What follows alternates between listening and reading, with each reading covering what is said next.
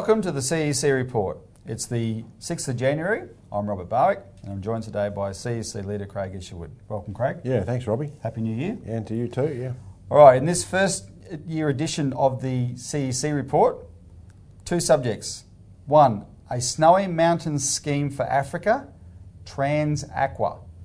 And two, Russian plane tragedy highlights the common aims of mankind.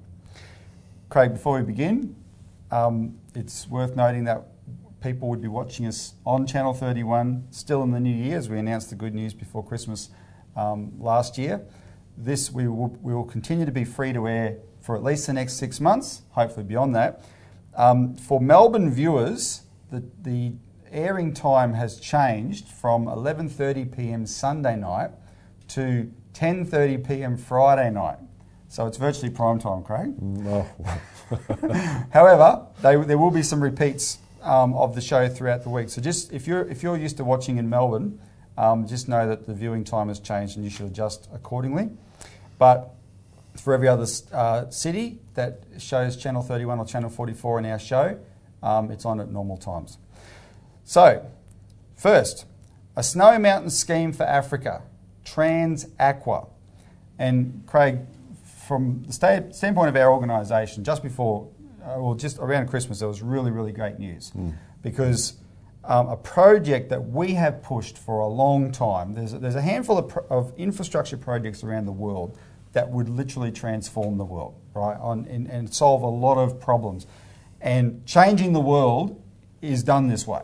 well, I think when you look at Africa, Robbie, you're looking at, you've looked at centuries of colonial empirical Absolutely. rule, whether it be the British, the Dutch, the, the um, Portuguese, or whoever. The problem there has been is that the populations of Africa have been subject to constant genocide. That's the British policy of population reduction. This policy opens the inside of Africa up for real economic development in Yep. a way that you can only really compare to the Snowy Mountain Scheme here what, what it did for us, right? And there's other there's other projects around the world, but for Australians, it's the Snowy Mountain Scheme. So what did the Snowy Mountain Scheme do? Here we had all this immense potential in the Snowy Mountains, where the annual snow melt would just rush out the Snowy River, which is a short um, river, but it's got a great flow in when it's when it's melting season. Rush out to sea, and far-sighted engineers went and surveyed the area and said we can divert this water through the mountains to go down the other side. It flows into the Murray and the Murrumbidgee rivers. It generates hydroelectricity on the way, and they they used it to feed irrigation into what was arid land around the Murray River and the Murrumbidgee River basins, and they transformed it into the most productive farmland in Australia, right? And massively increased Australia's living standard by doing so. Robbie, Africa has some of the most fertile land in the world. I mean, it has a huge population. People may not realise that Africa has a population of 1.2 billion people. It has a population density of about 38, which is three times that of Australia. But it's And- but it's less than other like you know India has a greater population density, and because Africa is much bigger land area, it's just right. one of the most undeveloped places in the And world. And huge areas of Africa are completely underdeveloped. But you know, in terms of the Transaqua program, you have a number of these governments coming together, which have huge populations. For example, Nigeria, it has a population of 182 million people, in the same size as basically South South Australia. Yeah, yeah, exactly. So I mean. It requires real economic development, access to good quality farmland, which is properly developed. That means you have to have enormous amounts of good quality fresh water as one of the basic economic infrastructure, which of course is not taxed No. like it is here in, Australia. No, exactly. Australia. Now, so what's, we're going to go through the decision in a minute, what the project is. We'll do it. We'll show you a video after the break. But just to contrast the, the political mindset here. So you've had a couple of centuries, quite a few centuries of colonial looting of Africa by European colonies, right? And now that, that just continues by multinational corporations. Nothing's actually changed. And if you can look at maps, for instance, of Br- Br- British colonial rule in Africa, where all the railway lines went from the mine to the port, that's it. There was no uh, commitment to actually developing of the, of the, of the country. Um, Prince Philip came along in the, with the World Wildlife Fund and locked up whole areas of Africa so it could remain untouched in the name of protecting wildlife, and it was all a fraud. It was just to control the populations and continue that European control. So this is changing now with China. China is coming in. China wants to be a good citizen of the world. And it's coming in, its influence is spreading, and it's being accused of a new type of imperialism, Craig. But you have to say this about China.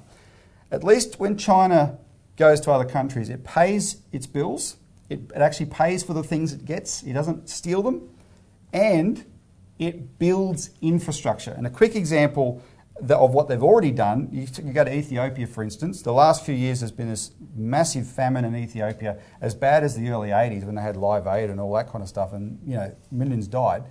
No one's died this time because in the last decade, China has built a modern railway network in Ethiopia that's allowed food aid to be distributed within a matter of days that in the 80s would take four or five weeks. And by the time it got there, people had starved to death, right?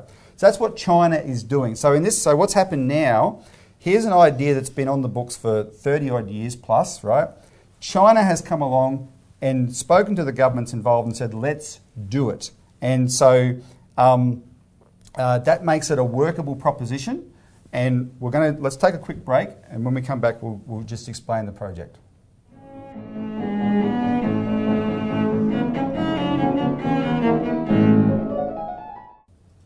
Welcome back to the CEC report, where we're discussing a snowy mountain scheme for Africa, Transaqua. So before the break, Craig, we we're, we're talking about how you know China's presence in Africa has changed the, the, dynamic from one where for centuries they were looted. Now there's actually investment going on. And this, this, this project that we're about to talk about, TransAqua, will um, be the pinnacle of that investment and that kind of development. So what's happened is on the 13th of December, a Chinese company called Power China, the Lake Chad Basin Commission, and Nigerian authorities signed a memorandum of understanding to develop what's essentially the TransAqua project. And for the best explanation, watch this LPAC, LaRouche PAC video produced by our associates in the United States a few years ago. What's this explanation of how this project would work? The Sahel region of North Africa is growing and is refusing to participate in the biosphere any longer. Like the Aral Sea in Asia, due to low rainfall and lack of human intervention with infrastructure, Lake Chad, once the sixth largest freshwater lake in the world, is now drying up. A plan to deal with this crisis was put in motion in 1972, and Dr. Marcello Vichi from the Italian engineering firm Bonifica was in charge of the preliminary study. Ten years later, the general feasibility and engineering aspects of the plan were published, and ever since the campaign has lasted to implement this plan. The contours and the water flow of the land itself reveals the potential for this TransAqua program. With two nearly contiguous catchment basins, first that of the often flooded and untamed Congo River, second only to the mighty Amazon, with all its tributaries flowing westward out into the Atlantic Ocean, and secondly, that of the drying rivers which run into Lake Chad. Both basins are separated by a small mountain range in between which dips down in parts. The TransAqua project is a design to create a completely new river, created by diverting the water which would otherwise contribute to the Congo and encouraging the biosphere thus to develop a new river basin.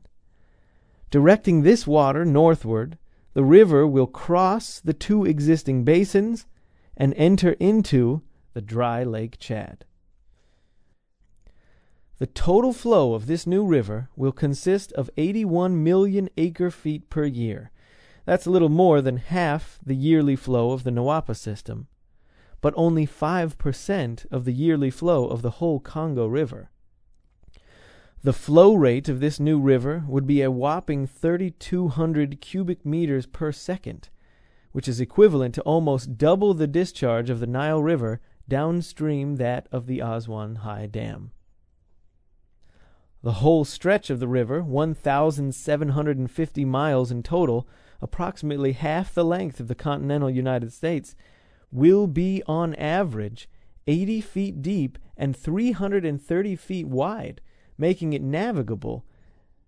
And once the canal bends westward through the Central African Republic, it crosses the divide with the Chari River and is discharged at what will be the first inland river port on the African continent.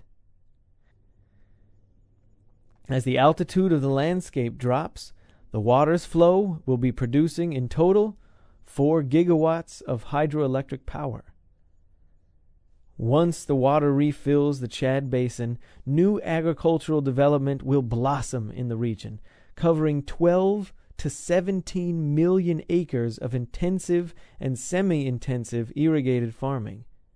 This is more than six times the size of the Gezira region we saw before.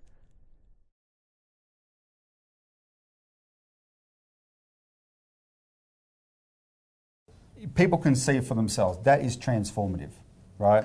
Um, so, just for the sake of the viewers, what is the importance of this type of infrastructure? What do you say to the naysayers who would, who would in a knee jerk way, say, oh, that kind of thing's too expensive? First of all, Robbie, the naysayers come from a mentality of monetarism, where they say it is lawful and right that basic economic infrastructure like water, power, and so forth should be subject to taxes, like in the form of ta- uh, you know tolls and that sort of thing. User now, pays, user pay systems profit. like this is absolutely insane. What you're going to see here is a massive increase in the physical economic output, particularly in agricultural goods, what will feed the population. And, by, and also you'll see also increases in trade between the different countries. And of course China is in there. It has an interest in developing these agricultural areas because it has food problems as well. So there's going to be, under fair trade arrangements, you know, proper trade between nation states. So when people say it's too expensive, what they're, what they're talking about is putting a monetarist value on real physical economic output. Now, talk to the 182 million Nigerians that don't have much food, for- example, and say, well, what is the value of this project if we can have lots of food? Right? You can't look at these things from the point of you know, cost benefit analysis for private boardrooms Yeah. of shareholders of private companies that are run by banks. And we didn't look at the Snowy Mountains that way. No, we didn't. So when you look at the the, the cost, look, take the Sydney Harbour Bridge, right? It cost eighty million dollars to build back in the nineteen thirties, and that was, you know, there was all sorts of naysayers back then. You can't build this; it's too expensive. But, you know, Jack Lang and uh, uh, Bradfield went ahead and they, they pushed through. They got the finances out of America and then finally out of Britain as well, and they built this eighty million dollar bridge, and it transformed the economic output Yeah. for the entire Greater Sydney region. And you put put a cost on it today of what that bridge has actually transformed over the last 80 years. That's the actual real cost benefit for a mere 80 million. And that's what the, the nature of infrastructure is. It acts like a catalyst, an artery for economic development, which you can't simply say, oh, well, on a yearly basis, you know, a three year basis or even a five year basis, you know, this doesn't this this infrastructure is not profitable because it's not returning a whole uh, a return to shareholders. You have to look at these sorts of projects in terms of a hundred years. So if you build a navigable, effectively 300 metre wide waterway like they're proposing with Yep. the Transaqua, all that distance, that's there for 100 years, Robbie. Then you amortise the cost of whatever it costs over 100 years, not three years, not five, not even 20 years, but 100 years.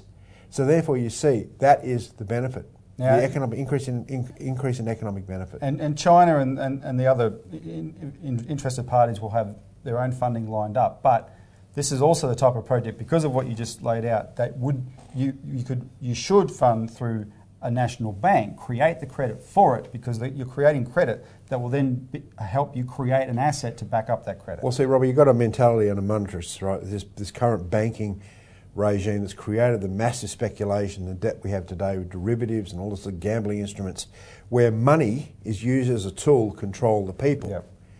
In terms of what has been proposed by China and you know the BRICS countries, the Brazil, Russia, India, China, and South Africa, you have a different mentality where it's the role of sovereign governments to harness the credit of the nation, to use that credit to expand economic infrastructure, economic development. So it's the government taking over the role, which currently is the role of private banking, to create necessary directed credits into uh, really increasing the economic output of their nations. That's a fundamental difference. Yep. And it's something here in Australia our guys, our politicians, have not yet wanted to step up to the plate with. Yeah. So while we're shutting down essentially our Snowy Mountains scheme, uh, the, the irrigation side of it through for, through green fraud, Africa is about to go ahead with a project that was going to transform them and give them a, whole, a new platform for a higher living standard. All right, let's take another break. When we come back, we're going to talk about how the Russian plane tragedy highlights the common aims of mankind.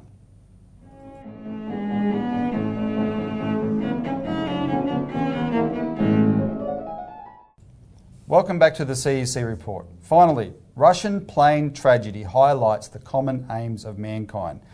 So, on Christmas Day, for those who may not have heard, there was a tragedy where the, a Russian military plane that was en route to Syria crashed into the Black Sea and it killed all 92 people on board. So that's obviously a tragic loss of life on its, in its own terms, but there's something um, more profound, uh, there was a more profound loss associated with it. The victims included the 60 members of Russia's world famous Alexandrov Ensemble, which is an all male military choir, a very famous one. And Craig, this disaster, it, it, was dissonant because it happened in the middle of this huge hysteria against Russia that's, that's, that's accompanied the Trump election, mm-hmm. where Russia's being accused of hacking the election, and also accompanied the, the liberation of Aleppo from Al Qaeda, which the, the American and Brits that backed Al Qaeda you know, to, to overthrow Assad, call the fall of Aleppo, right? So there's huge demonization of Russia, and in the middle of that, this tragedy happened, and so it put the West in a bit of a bind in terms of, you know, how they're going to respond to it. We discussed on the final show before Christmas how there, these neocons and liberal interventionists in, in the US and the United Kingdom, they fear peace. Their worst nightmare is for peace between Russia and the United States, right? It, it takes away the impetus for a lot of the, the war and, and, and imperial shenanigans that goes on if that type of thing can happen. So, um, the opposite view of that neocon thinking is what our organisation promotes. And the leader of the Schiller Institute, which we're a part of, who was Helga LaRouche, the founder, she calls it how we, we in the world can work on what she calls the common aims of mankind. Right? Take away the wars and take away the false reasons for, for tension, you realise we've got a lot in common. Mm. Right? Mm. So this tragedy is an example to actually illustrate that. What we want to do is use art because this, this ensemble was world famous. They're beautiful singers. Um, and art is universal. It really does unite humanity the, the ensemble epitomises this principle. Look up their performances on YouTube, Alexandrov Ensemble, right? You will see numerous examples of it. This beautiful all-male choir, etc., with Russian voices, etc. But what we're going to do is play two clips. The first one we'll play now is this ensemble in 2011 on the 10th anniversary of 9/11. They're performing as Russians, "God Bless America," as a tribute to their supposedly implacable enemies.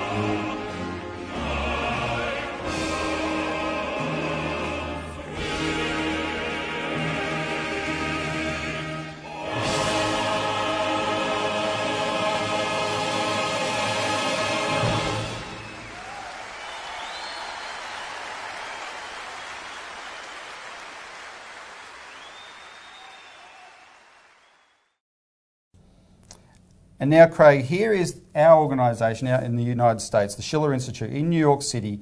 They, as a condolence and an offering to the Russian people, they went to the Russian consulate and they performed Russia's national anthem outside the Russian consulate. This clip we're about to play went viral in Russia. It's got nearly got 500,000 views now because the Russian people appreciated that some that Americans, all not all Americans, hate them.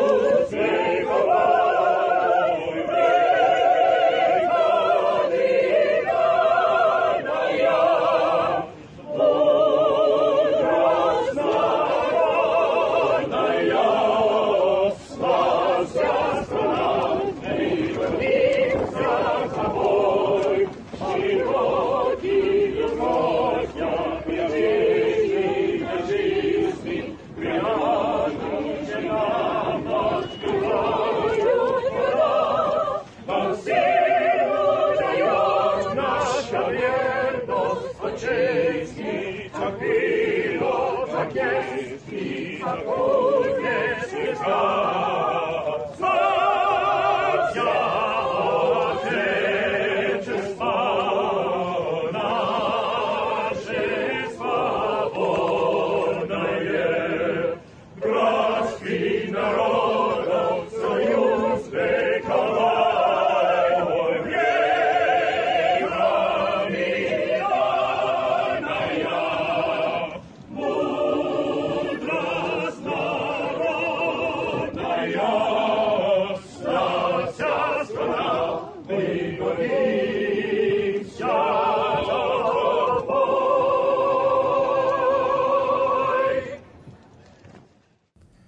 So, Robbie, I think you can see from those videos that the peace is what the neocons actually fear. The beauty of those presentations is what the neocons fear. So, the world's set for big changes in this next uh, year of 2017.